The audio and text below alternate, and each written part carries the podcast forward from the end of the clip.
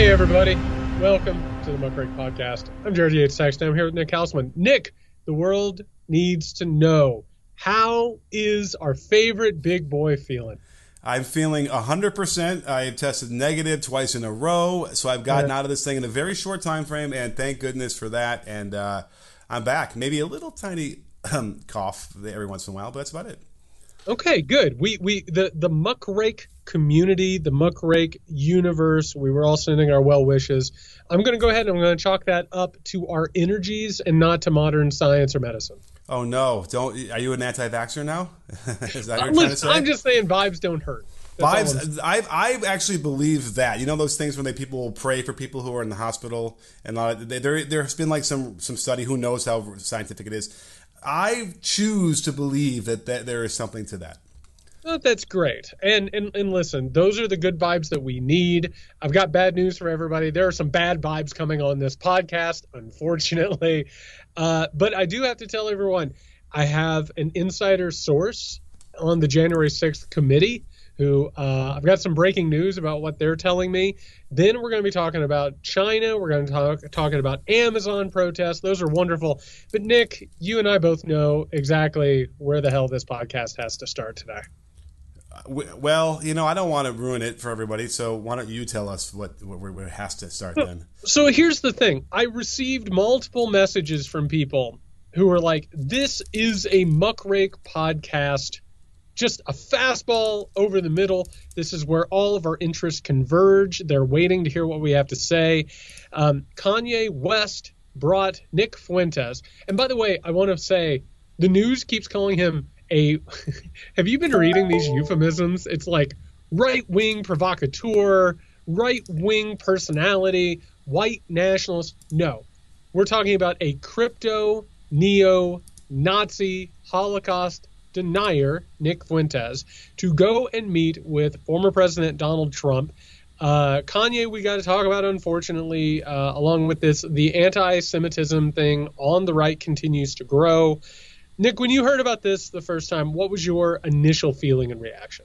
Oh, um, I don't know. It's weird, you know, because there's all this this outcry for condemnation of this from the right and all these things that no one's really doing it. Um, I mean, it is it, it's just deflating at this point because it is so truly awful.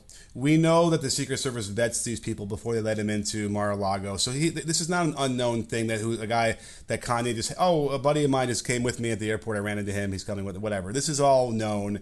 They know what this is going about, and it's even more cynical when they say, "Well, how can Trump be anti-Semitic? He's got a Jewish son-in-law, right?" And and it's like all these things are it's just um, it's just soul killing I, I don't know how else else to put it there is so much to break down in this thing. We got to talk about what Kanye said about what Trump said.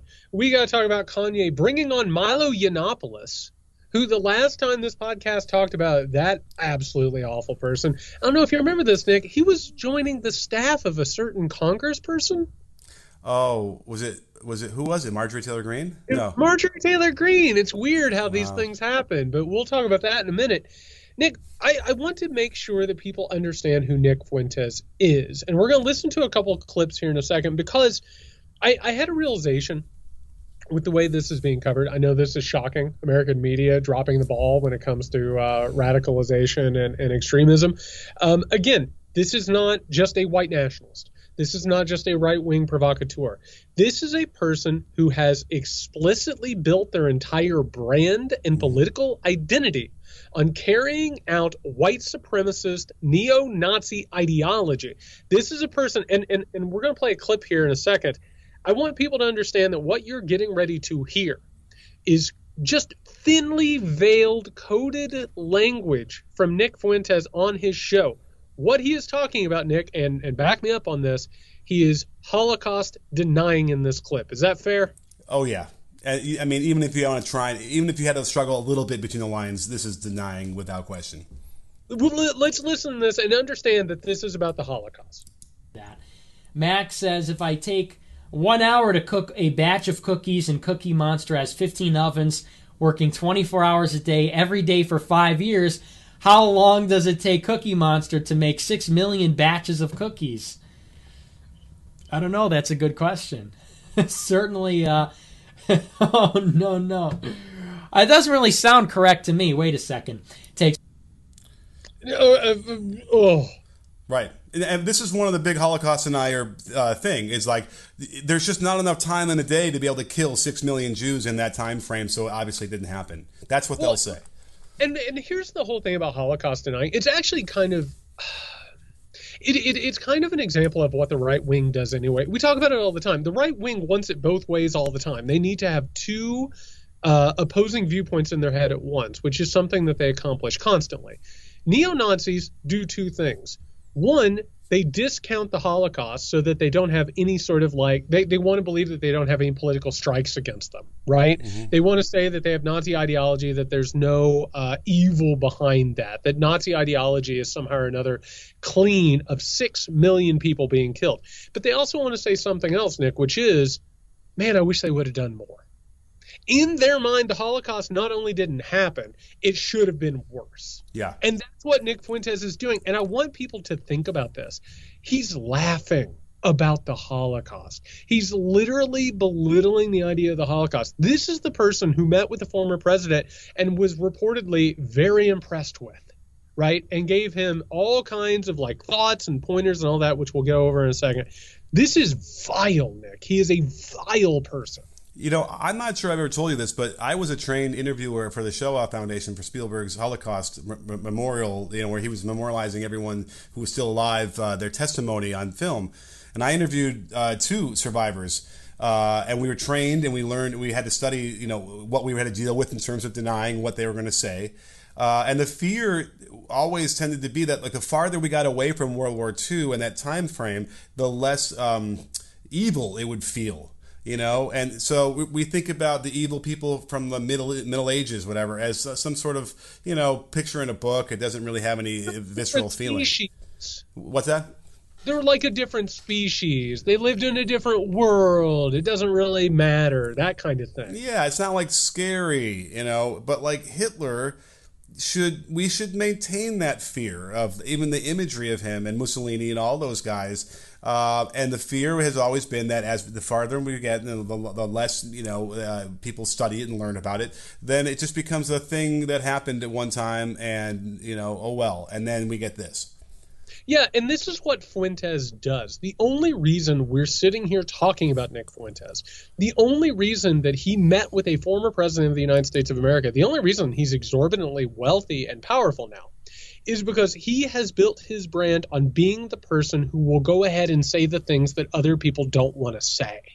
Right? Because the right wing figures and provocateurs, you name them, the white nationalists, even some of the white nationalists will be like, well, I mean, there's a difference between the races, and look who built Western civilization, right?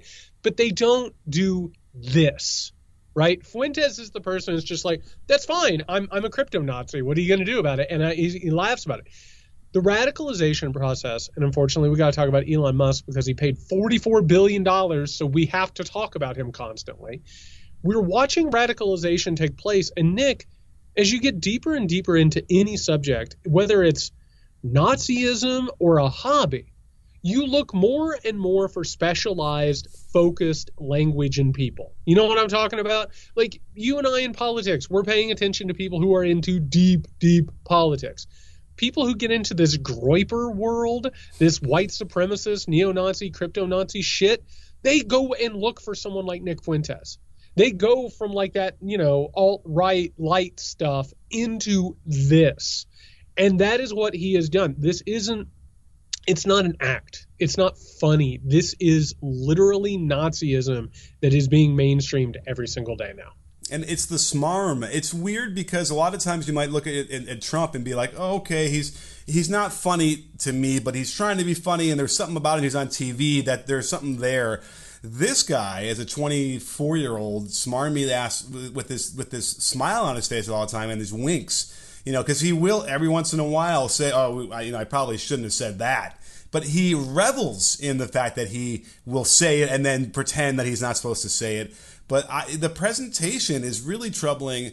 Um, and so, um, what's the word? It, it's a rep- repulsive.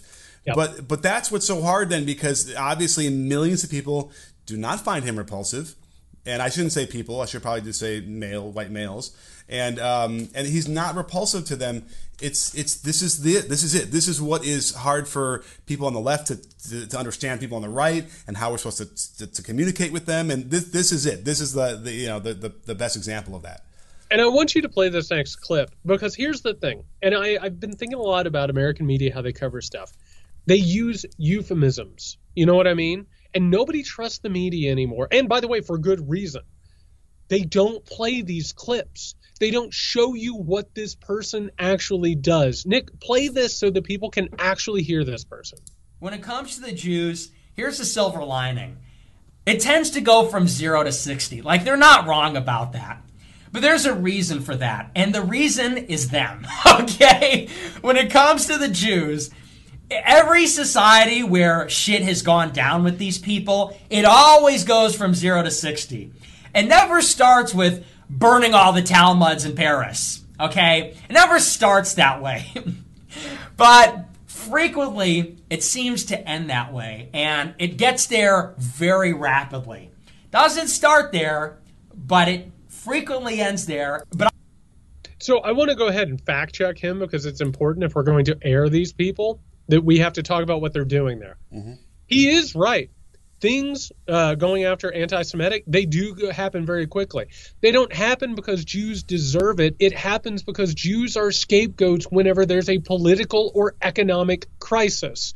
And the people who have power, white people who have power, look for a scapegoat which is what's happening right now. This has been building and building and building but right now, this anti Semitism is happening because the white people in power, the wealthy white people in power right now, are freaking out and they have to find a scapegoat. So that is correct, but it's not correct because of what he's saying. Oh, I, I will argue completely that uh, Hitler from 33 to 39, uh, that's not zero to 60. Those that's were right. years and years of slowly building up what he was trying to accomplish until they got there. So uh, I don't know what the fuck he's talking about. And it's oh, always, it always starts with a little bit here. Oh, they're gonna, someone's going to smash a window of a Jewish uh, store. And then, and then, you know, the next thing you know, they have to wear the, the Star of David. Like, th- there's a progression that takes time with this stuff. I, I don't even know why why he's reveling in that because it's wrong. I, I, guess it's like. I, I, it's hard for me to even try and wrap my head around what the hell he's talking about, but it's it, you can see that it's um, the evilness. You can see how people are like, yeah, yeah, God, like you know, there there is. I guess there's my answer to what that is. That smarminess and that thing, especially when you're talking about the subject matter, it, it, it can be intoxicating to that very you know small group of people uh, that unfortunately is enough that makes him wealthy and, and, and, and famous. And I want to talk about how, and because this person, Nick Fuentes is absolutely the type of person to take advantage of situations. Nick Fuentes doesn't become uh, popular or famous because of his own talent, right? Mm-hmm. He, he he's he seeks these moments. So right now, Kanye West, who um, is not, you know, I'm kind of tired of talking about his mental health. He's just an asshole. Period. That's it. He's always been a narcissistic, abusive ass. You know what I mean? Yeah. And now that he's in this anti-Semitic lane, like everybody from Candace Owens to Milo Yiannopoulos to to Nick Fuentes, they see an opportunity and they have latched onto him, and he's dragging them along. When it comes to Trump, and we got to talk about Trump and Kanye and what Kanye has revealed about this. Trump had no idea who this person was.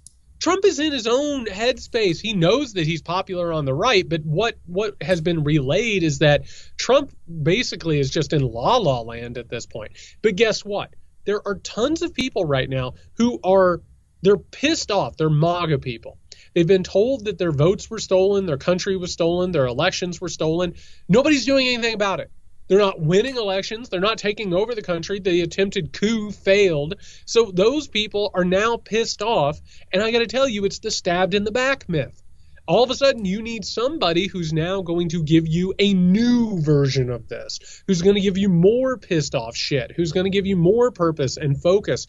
That's what Fuentes is doing. That's what Milo Yiannopoulos is doing. And I got to tell you, there's a whole universe of people who are going to do the same damn thing. Well, I so so, so that's interesting because I don't think I even contemplated that that the notion of the losing uh, the 2020 election uh, needs a scapegoat, and that the Jews could be that. But but that it does make sense. I got to um, say real fast yeah. on that note, we haven't said it on the podcast yet.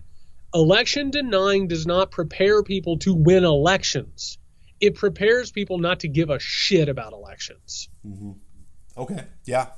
Uh, I mean, it would certainly it does explain it, it is that nerve, and it also is. We've been saying this for years. Uh, the desperation will continue to rise, and yep. they will be. It'll become more and more. Um, ridiculous is not the right word even, but this is this makes uh, again more sense as they continue to plummet down the abyss uh, uh, of of political you know, in theory, it's self-immolation. Eventually, this would that's what's going to happen to it. But on the way down, it, it, violence, uh, it could be terrible.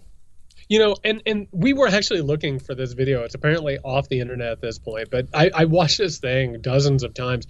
It's Kanye talking to Milo Yiannopoulos about the meeting with Nick Fuentes and Trump. And one of the things Kanye keeps saying, by the way, is that Fuentes told Trump you need to beware of the difference between loyalists and lawyers. And I don't know if your ears just perked up a little bit. Mm-hmm. He's not just talking about lawyers, Nick. He's talking about the difference between Steve Bannon and Jared Kushner. He's talking about white nationalists, white supremacists, and Jews. That's what he's saying. All of this is coded language. Then Kanye says that he asked Trump to be his VP, which is just mind blowingly stupid. and what did Trump talk about, Nick? He talked about the prisoner that he got pardoned on behalf of Kanye and Kim Kardashian. Trump just had no clue what was happening in this meeting at any given time, but he gave this carte blanche to this this person. We're watching, and I want to bring good old Elon into this because you and I were talking about this before we started recording. These people are having breakdowns.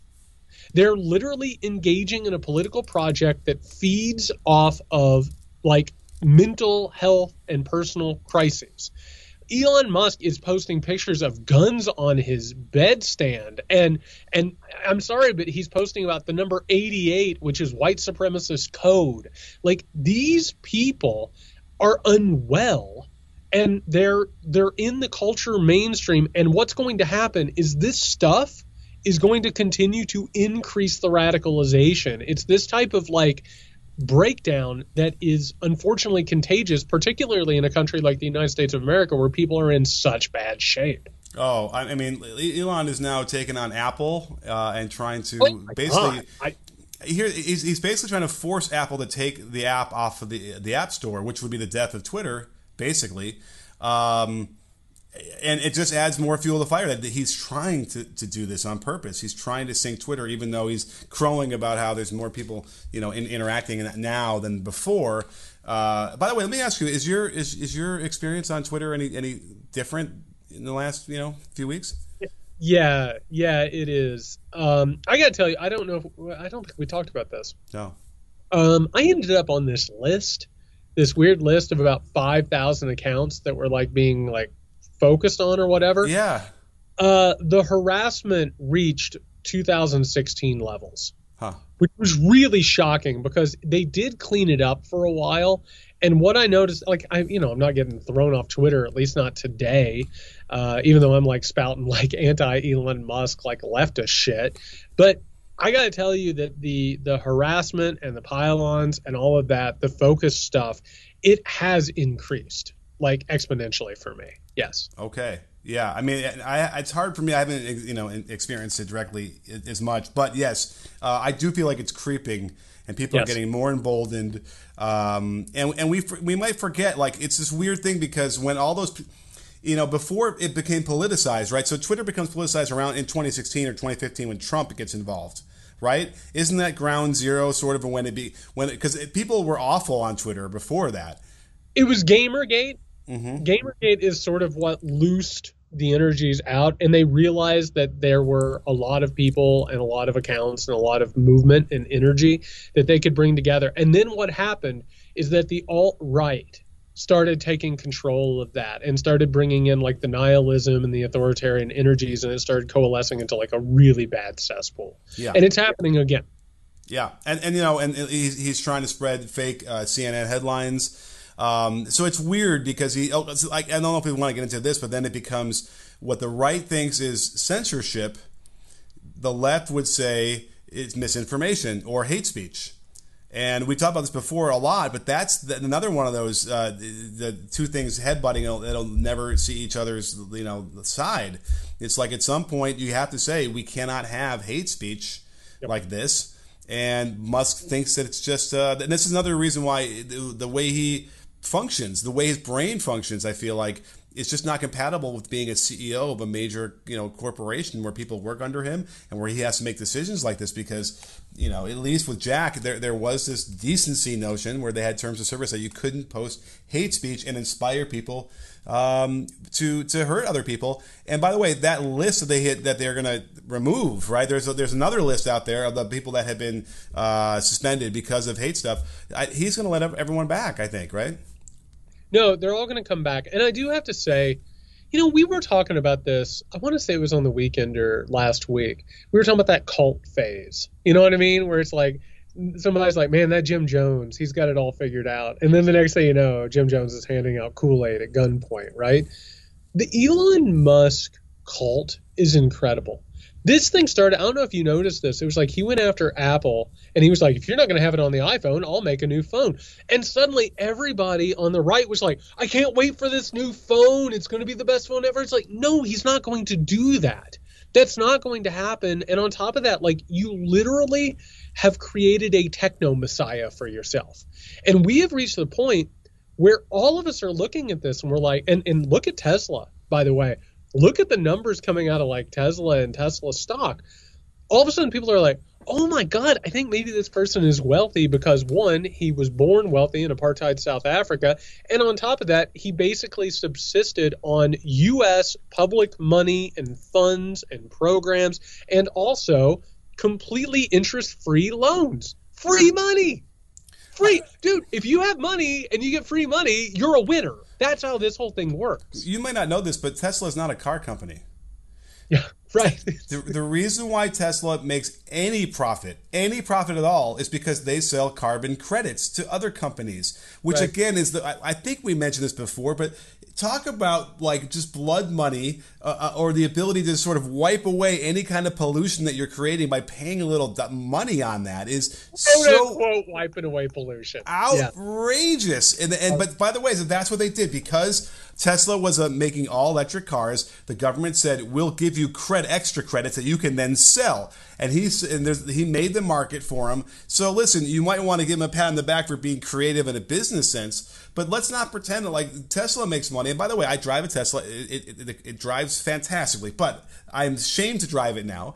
And um, and, and the point being that he, he, it's all smoke and mirrors. This has nothing to do with what he's built up. He is completely subsisting on government handouts, uh, as a lot of these guys do. And everyone want the the, the, the Musk you know uh, fan, fanatics want to think he is this business genius.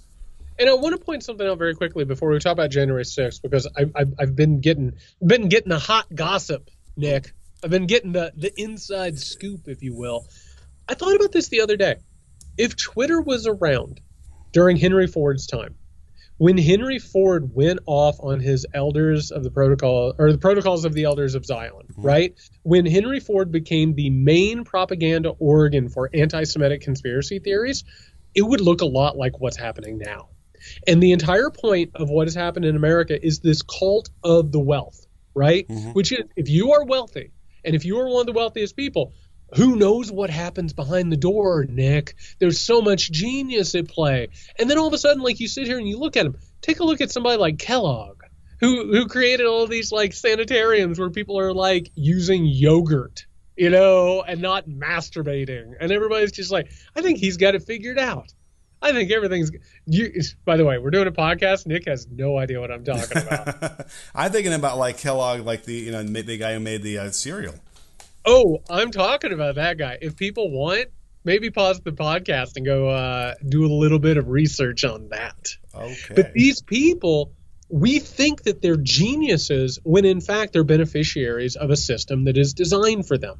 What we're watching in real time with Musk is not only the destruction of that illusion, we're watching what happens when powerful people have breakdowns mm-hmm. and what happens when we're all subjected to the breakdowns. And again, Henry Ford, when he was pushing anti Semitic conspiracy theories, I'm fairly certain he was having a breakdown. Do you know what I mean? And inflicting on the rest of the world, which helped inspire the Nazis. But that's neither here nor there. Yeah, go look up Kellogg and uh, have fun with that. and we're back. and we're back. All right. So moving on to the next subject. I don't know how to transition out of that. I, There's listen, no way. It, you did it. If we're here. I, I hope I blew some people's minds when they go look this up because it oh, is no. wild. Wow. Um, so the January 6th committee is uh, finishing up their work. Uh, they're putting together their final reports, the referrals, all that good stuff. Nick, uh, some stories are showing up in the press. Uh, there have been some leaks. Uh, I know that I have been contacted by a couple of people. I know some other people who have been contacted by some people. Uh, there are rumblings. And by the way, you're welcome, everybody. We talked about this months ago. Mm-hmm. We is told it, everybody months ago what was happening. Is this is this the breaking news you're going to break for us? Yeah, I'm going to tell you the breaking news. So I don't know if you remember this. When the January 6th committee started, I said they have to talk about the funding. Go, go on. Terrible. I, it was not good. I, it was all I could do is shorthanded, but I love it. I love it. I told everybody they have to talk about funding, and everybody said, "Jared, wait till the end of it; they'll get to it." And I'm like, "No, they're not. They're not going to."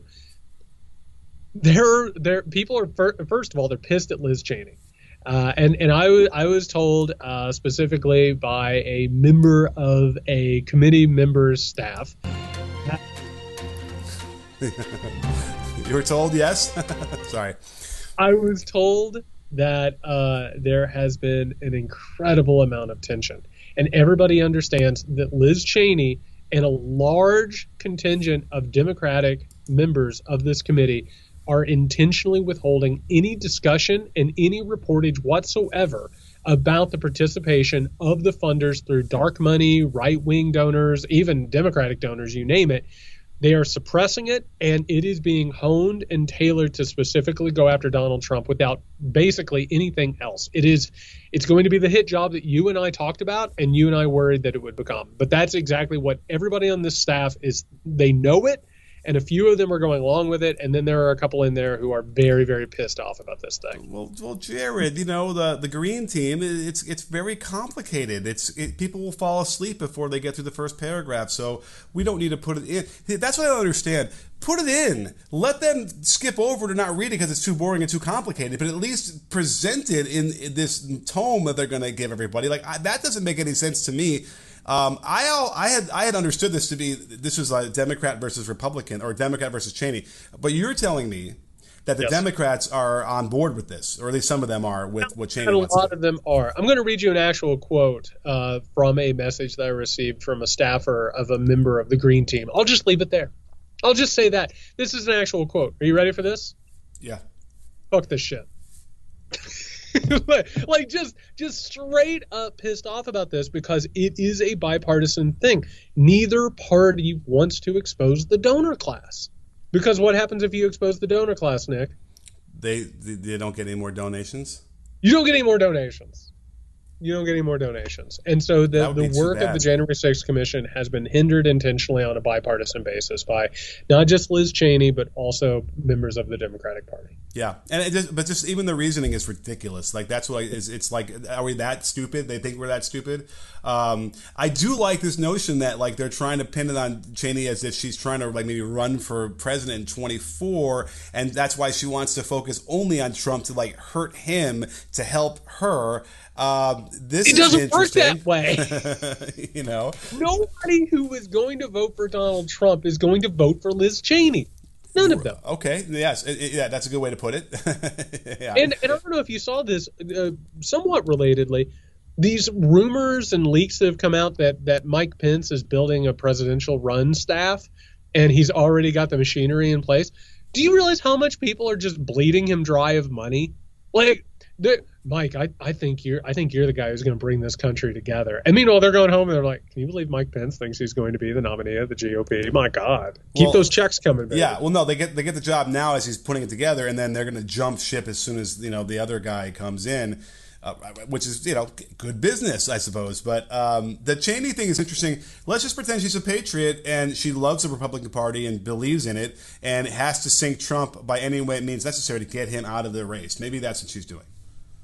Uh, that is a charitable way to look at it. I have felt from the very beginning that Liz Cheney felt like this was one of those situations where she wanted to be on the committee, first of all, to like build her brand, but also guide the committee. I mean, she has been front and center because the Democratic Party is just like, let Liz Cheney say it. She'll right. be the one to say it, right? She has appeared to be the leader of the committee, and on top of that, has steered it constantly and relentlessly towards Donald Trump. There has not been a mention of funding in any of these public hearings. Not one, mm-hmm. not a single second of it. It has literally just been Donald Trump got the people there, Donald Trump got them riled up, and Donald Trump pointed them like a gun. And that's it. Like they've talked a little bit about the white supremacists and the paramilitary groups, but they haven't even like gotten deep into that. This is all Trump all the time. It has been Liz Cheney's show from the very beginning, and there are tons of Democrats who are absolutely okay with that. Do you think that she knew that her political career was going to be over when she took this position? I it kind of had to be the only shot she could take, right? Don't you think? Like, there's no other thing. She had already put herself in the crosshairs of like the the MAGA movement. The only thing that she could possibly do is control it in the least way that she could. I, I don't know. I, I I think her career in that way is done no, no matter what. Well, I, that is the fact, right? It's over. She's not going to get a, a, another, win another election in the in the Republican Party. But what I'm trying to think is there probably was in the very but right before she made the decision or as she was making it that notion that oh I could I could springboard this. I'll be out in front and center in these really big public hearings and and I can make this into a presidential run. And then within a day she's like oh oh shit I mean no one's gonna get behind me on this? Like that that could have been the calculation that completely backfired for her too. I think also her comments have been very revealing. I think um, our audience might remember us talking about this, but she's made hints about creating a new conservative party, and there's a lot of money in that. And again, we're talking about the consultant class, the strategist class, right? The people who are telling Mike Pence that they're going, he's going to be president of the United States. They're also like, hey, you know what's better than a million dollars? A billion dollars. And it's basically like, hey, we could actually take the right wing of the Democratic Party and we could take the Republicans who have, you know, never Trumpers, and we could maybe merge them in and make a party of the center. And like the strategist class, I'm sorry, but that's the stuff of like, you know, like hot and heavy dreams because that's money that's where the donors go. And I got to tell you, the donors are going to remember. And that's something else that this person said to me. They said the donors are going to remember this. Mm-hmm. The donors, I, like, they'll take care of their own. It's like in a mafia movie. You go to jail for the mafia, you get out, you're made, man. Like they're they're they'll take care of you. They'll take care of your family. This whole thing has been running interference on the January 6th case and making sure that these people were protected. Yeah. And by the way, I know I know everybody's shocked that a Cheney would take care of corporate and wealth interest. I know that's shocking. Uh, well, listen, I, you know, I'm just surprised that uh, that the Democrats and Republicans could get together and actually back get be on the same page on, on part of this. However awful it is, you know, look, we have bipartisanship. Look, you know, I just want to say something. This hit me. I know it's slightly off topic, but it's a little bit about the Congress. Have we realized?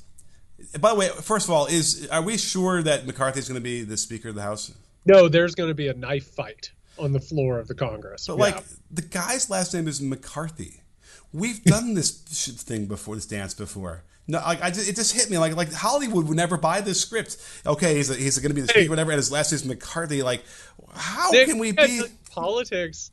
Politics is like fashion, man. It's like walking down the street and you're like, cargo pants are back oh, oh, yeah. What's happening here? Oh, okay. Yeah. Like there's another Bush that wants to run, but like this is even worse. But I, I don't know. It just hit me like, how the fuck is this? How I mean, at least like have someone else's last name it isn't the same as Joseph McCarthy, who caused the entire Red Scare in the late '40s. Like I don't know. Anyway, it's just, it, but it actually is perfect. Uh, but again, no one would buy that script. They wouldn't believe it no th- this whole system is so screwed up and it's that's what happens when you have not only like a gerontocracy but you also have like this elite in america that's like just run on their names. Yeah. I mean like that, that kennedy's going to make a comeback here pretty soon. The bushes will be back in it. Chelsea clinton will run for something. It'll be you know it'll be fine. Don't worry about it guys. it's just like the star wars thing. The entire universe hinges on like like one family the skywalkers right? Like that's how is that possible? They keep coming up but yeah same thing. That absolutely sucks. Hey by the way let's talk about some good news. Um, one of the reasons why uh, this anti-Semitism and authoritarianism is growing is because something's building in the world right now. There's like some really good stuff, some really good energy growing. and we got to start off with China. Don't worry, we're coming back to the United States. Don't run away, I promise. In China, there have been massive uprisings lately. And this isn't particularly something that you see very regularly. Uh, China's very, very restrictive COVID protocols um, have been kind of crushing people. And then on top of it, like the other day, it led to like this terrible, terrible incident with a fire, people not being taken care of. At Foxconn, where iPhones are being made, there have been these big, giant brawls between workers and uh, guards and police. They've started paying people $1,400 to quit, Nick. There's like, go, you got to get out of here. Um, there is actual unrest taking place in China. That authoritarian regime is on the ropes. It's not a coincidence this is happening as President Xi has has forwarded his power, consolidated his power, taken on more authoritarian sort of tenets. Um, how do you feel about this right now? Well, it's weird because what you're describing in terms of lockdowns for COVID which I listen, I, I'm all for masks, I'm all for distancing, all these things.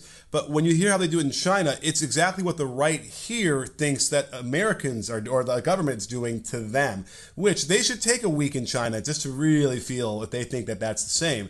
Um, but the but the bottom line is we and by the way, what happened in Iran? Like this was happening in Iran as well. The idea that you would go out in public and be willing to be filmed saying yep. things negatively about President Xi is is heresy. Like you would you would be killed if you tried doing that. So this might not be it might be short lived. It might not go anywhere. I don't know, but certainly the, the fact that this is building to something is is is exciting. You know, Tiananmen Square is in my mind. Remember that that was something that that didn't get it get anywhere, and you have to be worried the same thing going to happen again here as they start losing their minds about it. But at the very least, there is something happening right across the, the world here and uh, it is encouraging. But I'm I am so nervous about hearing you know some atrocities that are going to be committed in response to it. You know what's funny? I'm glad you brought up Tiananmen Square. The American conventional narrative of that is that there was a problem and then a tank came out and a person stood in front of the tank and stopped everything. Like that's how like americans view that whole thing. No people got slaughtered. Mm-hmm. and it ushered in a brand new security state that china has been perfecting over and over and over again. Here's the thing. It doesn't matter if it's china. It doesn't matter if it's iran. It doesn't matter if it's russia. And we'll talk about america here in a second. People get tired of this they get sick of it. Like that's the amazing thing about human beings. You can put them in the most repressive like systems imaginable, right? And when you do that, like maybe you might crush their spirits for a while and maybe you'll install discipline, but like you even get to the next generation, the next generation is like, "Man, this doesn't work for me." Like I don't like this is awful. And we're reaching this point China has been so focused on competing economically, politically with the United States, trying to create this new bipolar world that a lot of the people have been crushed, a lot of the people have been mistreated, and eventually something like COVID happens, this this supposed black swan event, it happens and all of a sudden all of those tensions they start boiling over. Which is why we're watching in some of the most oppressive corners of the world right now. People are saying, you know what, enough is enough. And I'm with you. There's a very real chance this is going to lead to crackdowns. A very real chance this is going to lead to violence. It already has in Iran. It has happened in Russia. But I want people to understand something. These things don't just go away. Like if, if tyrants do this all the time, they'll crush you. They'll they'll they'll they'll stomp their boot on you. But Nick, that just actually makes the situation worse. Mm-hmm. It actually promotes the spirit of revolution and the and the spirit of, of things like liberalization. It's I, I don't know. Something really big is is growing right now. I, I hear you. It's funny because you know if, if it's a war situation, you know, uh, let's say the Americans would be the people who would come in in World War One, World War Two, and, and put this out. This ain't the Americans aren't coming to the rescue here.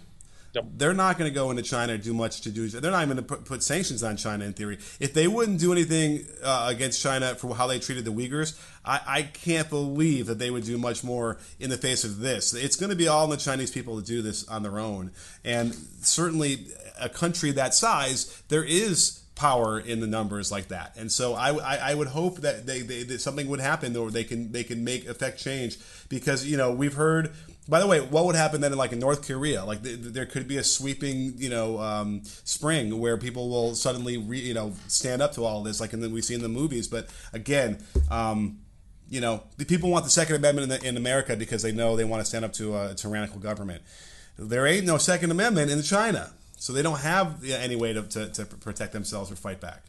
Well, so there's a couple of things that are taking place here. One, a, an interesting anomaly that I want to make people aware of. China is combating this right now. Like there's a lot of crackdowns with police and guards and all of that and surveillance. They're also flooding the internet and social media with porn and escorts. Like they are literally there's like an entire like internet operation right now that is trying to basically buy off the young male population hmm. that are frustrated through sex, which is crazy. Like that's that's like that's like some really weird next level stuff that people need to be aware of. The second part of this, and this is important when it comes to exactly what you're talking about, like the lack of weapons or whatever. I brought up Foxconn. Foxconn again is the main place for iPhone assembly. It's the reason why your iPhone, which by the way I have an iPhone too. I'm as guilty as anybody else. It's hard to be ethical under capitalism, almost impossible. Foxconn is the reason why you're able to get a cheap iPhone is because it's near slave labor, right? It's exploiting people left and right to the point where they kill themselves so much that they have to install nets to catch them from killing themselves, mm-hmm. right? Mm-hmm. Here's the thing. You know who doesn't get mentioned in these stories? You know who doesn't get talked about in these stories? Apple. What happens if all of a sudden Apple becomes synonymous with a crackdown in China? What happens when all of these products, and by the way, the Uyghur stuff, the stuff that's using for surveillance and the stuff that's being used to crack down on people, the United States, we buy it from them. Mm-hmm. We use it ourselves.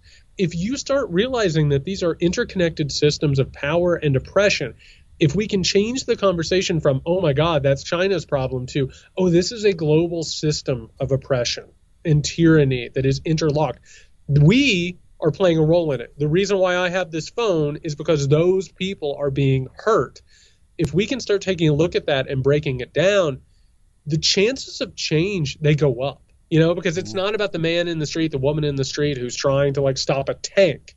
It's about, oh my God, we're all in this together, whether or not you're Chinese, American, Iran, any of it. Like it's it's something that we have to we have to remember in this. Right. And, and, we have to remember that, like, the problem with sanctions a lot of the times, if we're talking about that, is if we're talking about capitalism and the, the weapons of capitalism, um, sanctions generally don't work. They just simply punish the people that are in those countries as the, um, the, the people in power just are corrupt, corruptly, you know, steal that money. Um, you know, but we do see it in different places. Like for instance, with Russia, we know that the Russian soldiers, because of what we, uh, you know, the world stance against Russia, they have no equipment they're all getting sick. They have no medicine, you know, to take care of their soldiers, and they're going to start to die and, and be much more in, in, ineffectual on the battlefield. Um, so there is that that tool, and you know, th- ironically, this is what Trump, you know, was trying to do a little bit with his trade wars with China to make you know fairer deals. But yes, you would hope that at some point Apple could say, you know what, we're just not going to make these chips uh, in China anymore and we will make instead of three billion dollars of profit in a year, we'll make two billion. You know, and we'll find another country that can do that. Will treat their workers better. But there's no question that there's something happening in the world across the world right now. People demanding better treatment. Yeah, and we have to say, like, isn't it notable that while we're talking about geopolitics, we're also talking about companies? Because they're an integral part in this. They are the connectors. They are the people who are making the money from this. Is Apple going to stand up for the workers in China? Absolutely not. It might hurt their quarter earnings. Also, how about we ask Facebook? Are you going to start lifting like the Great Firewall of China? Are we going to make sure that all of these tech people like aren't helping to crush people? We have to change the conversation. And along with this, I wanted to talk about, first of all, solidarity to brothers and sisters of Amazon in over 30 countries on Black Friday. They walked out and said, screw you, Jeff Bezos. Uh, good for y'all. Starbucks, over 200 stores on Red Cup Day, the day they roll out these dumb Christmas cups. They walked out. The workers are getting smarter. The workers are getting bolder. Thank God that they are solidarity to them. Another thing to put on everyone's radar, Nick the rail workers, we are inching up on one of the biggest rail strikes in the history of the United States of America. We also need to understand that Joe Biden, right now, the president of the United States of America, good old leftist Joe Brandon, is currently trying to make Congress enforce a deal on the rail workers that they don't want, that they have rejected, that doesn't include sick days, doesn't let them go to the doctor, doesn't let them miss a day of work. This is going to be a showdown. And these things, it's it feels like this thing is building momentum, Nick, it can't be another Reagan and the air traffic controller situation because that will cut it down, that will knock it down, and that will just hand over so many victories to uh, to the employers. Yeah, it's funny because for a long time in this country, you would have been grateful to have a job working for the railroad, right? That would have been this job, and you know you worked there for 50 years, and then you get whatever a pension. Um, obviously, through you might even argue that it's more like through you know the, the cultural uh, pop pop culture. You know, we've all been raised to you know aspire to things, and nobody wants to do any of these jobs anymore. So I think the the issue they're having with the railroads are they simply don't have enough people working. So you know, they, that's kind of why they're trying to say, well, you you don't you can't take off because we have nobody else. What's they that? cut him down to skeleton crews. Okay, and that's true. Now again, and that's capitalism, right? They yep. can, well, they will have to abuse as much as they can to maximize, uh, you know, each worker's, uh, you know, hours. So, so it's a, it's a, it's a both. But I, I would be suspect because the only solution you do to get more people to work is you have to raise wages. If you pay more, more people would want to do that job. And this, and out of COVID, of all the things that, that were horrible out of COVID, I think the one thing that we're getting here, at least in the service industry, which does cover things like railroad, too is that people are not going to fucking do this shit anymore for shitty wages and in the treatment they get. Uh, can I share with you one quote real quickly? Because I, I, talked about this the other day. Bill Russell, who was you know the All Star center for the Celtics and and a, uh, a stalwart and a huge presence uh, in the civil rights movement. Uh, he his father he was born in the 30s. His father told him when he was growing up in Louisiana, if you take a job and they pay you five dollars a day, give them seven dollars a day worth of work. Now, that was something he prided himself on, and that's what people did in the 30s, 40s, 50s, 60s. That was their pride. That shit ain't going to cut it anymore. No nope. one's going to give you that more work for when what you're paying them for. Nope, I'm giving I'm giving you the three dollar special. If we're gonna call it even. Well, and and here's the thing, you know, we talk about on this show, and and again, nobody else talking about this. I can't believe that nobody else even discusses it. When you read articles about the economy, and about companies and about all of this, when you read articles about it in the New York Times, the Washington Post, you're reading the wealthy talk to one another. They're mm-hmm. navigating this. You know what I mean? And the current thing that's coming out right now, all the rumblings, Nick, are that major companies, including tech companies, right? They're all starting to quote unquote reconsider requiring college degrees. Oh. That's the big thing. And by the way, if, if, if you're a college administrator right now and you're listening to the podcast, take a deep breath. It'll be okay. Stable yourself. You're going to be all right. right? but this whole thing is about the fact that power in this labor market, Nick, is not on their side. They need cheap labor. And by the way, this we've talked about this economy is a house of cards right now. Like it's it's such a grift from top to bottom, and they're trying so hard to maintain any power they have while trying to keep the tower up. Like they are going to try literally anything, whether it's raising interest rates. They can't raise them anymore, really. Mm-hmm. They, they, have basically blown up free money in this country and almost caused a recession, possibly caused a recession. The inflationary stuff is out of control. They've even tried shrinkflation, which is offering you less for more. I mean, they, they don't have a lot of cards left. The only thing that they have to bring this thing full circle, Nick, anti Semitism, white supremacist conspiracy theories, authoritarianism. Those people are coming to get us. We have to hurt them. We have to come together. We have to we have to work out of a patriotic duty, right? Mm-hmm. That's the only card that these people have left. They're on the ropes. It's like watching a boxing match and somebody is punch drunk and they're just throwing wild haymakers. That's what capitalists do when they're in trouble. They get wild and they get desperate and they start, I don't know, buying Twitter and saying a bunch of hate speech. That's what happens. I got a bigger circle to, to complete here. Uh, we, we see the Amazon workers that are striking chanting, We are not robots. Yep. Now you know that Jeff Bezos Right, is listening, to right. and, and he's scratching his chin and going, "Hmm, that's a good idea," which they're already doing anyway. Musk could make something that worked. Yes, which then connects to my idea about we should just have robots for the politicians that are stamping the you know the, the whatever you want and you put it together as an algorithm and boom, that's that that's what we're moving towards in this future. But uh, I, listen, I, the bottom line is uh, you know companies don't normally have workers that want to unionize when they treat them like human beings. Right, that, that's, usually you know they don't usually have to deal with that because they treat them normally, and it's the ones like Amazon that they don't let them get bathroom breaks and they don't give them any kind of breaks at all, uh, and and, and it- they, the, they die on the ground. yeah, and they, They shove them die over. on the floor and they make them keep working around their dead colleague. That's what they do. Like that's Mm-hmm. Yeah. untenable. You can't keep doing that. Yeah, I mean, the best case scenario is if, like the I Love Lucy uh, episode where it just never stops and they can barely, they can't keep up. That's the best case scenario. But and the worst is yes, we've heard. I mean, it, that that was was that verified by the way that that story about like somebody Yeah, dying no, and that absolutely happened. The guy died on the floor while they were waiting to go. Dude, they make people take Ubers to the hospital. yeah, yeah. I mean, they, they, they, they, I mean, the way they treat, they treat people worse than dirt. They treat people like worse than you could ever possibly imagine. And you're exactly right. They have everything. But that's the problem is capitalism says if you're making record profits, guess what you got to do next quarter, Nick?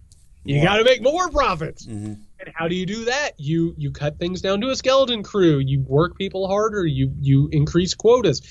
This is not sustainable, and people aren't going to keep putting up with this shit. Nor should they. right, They shouldn't. right. If you can't run your business while, while treating your employees like human beings, then you shouldn't be running your business. Bye bye. Bye bye to your business. Mm-hmm. That's Don't it. That's that. and how's that for capitalism? I love it. I love all of it. Listen, I'm going to be honest with you. I told you this before we started recording. I was in a pissy mood. I was mad. I had to deal with the DMV today. I had to go to a courthouse. I was fit to be tied. Now I'm mad at everything else. This is great. Oh, I thought maybe you'd feel a little bit better by uh, after that, but No, I feel great. I Okay. feel good. I'm, I'm reborn. I'm pissed off at these people. all right, all right. Well, that's good. All right, we're going to end it on that. We're going to come back on Friday. We're going to burn it all down. When that question came in for the weekenders, like, tell me about the rail strike, Nick, I was already hot. I was already like, shut it down. It's Christmas.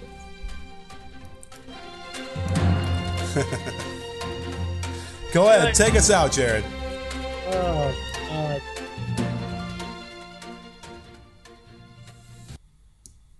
the Muckrake podcast is calling the rail strike. It's the end of freight in America as we know it. There's not going to be a Christmas. All right, everybody. We will be back on Friday. Uh, if you need us before then, you can find Nick at Can You Hear Me SMH. You can find me at JY Sexton. Solidarity now, solidarity forever. Take care.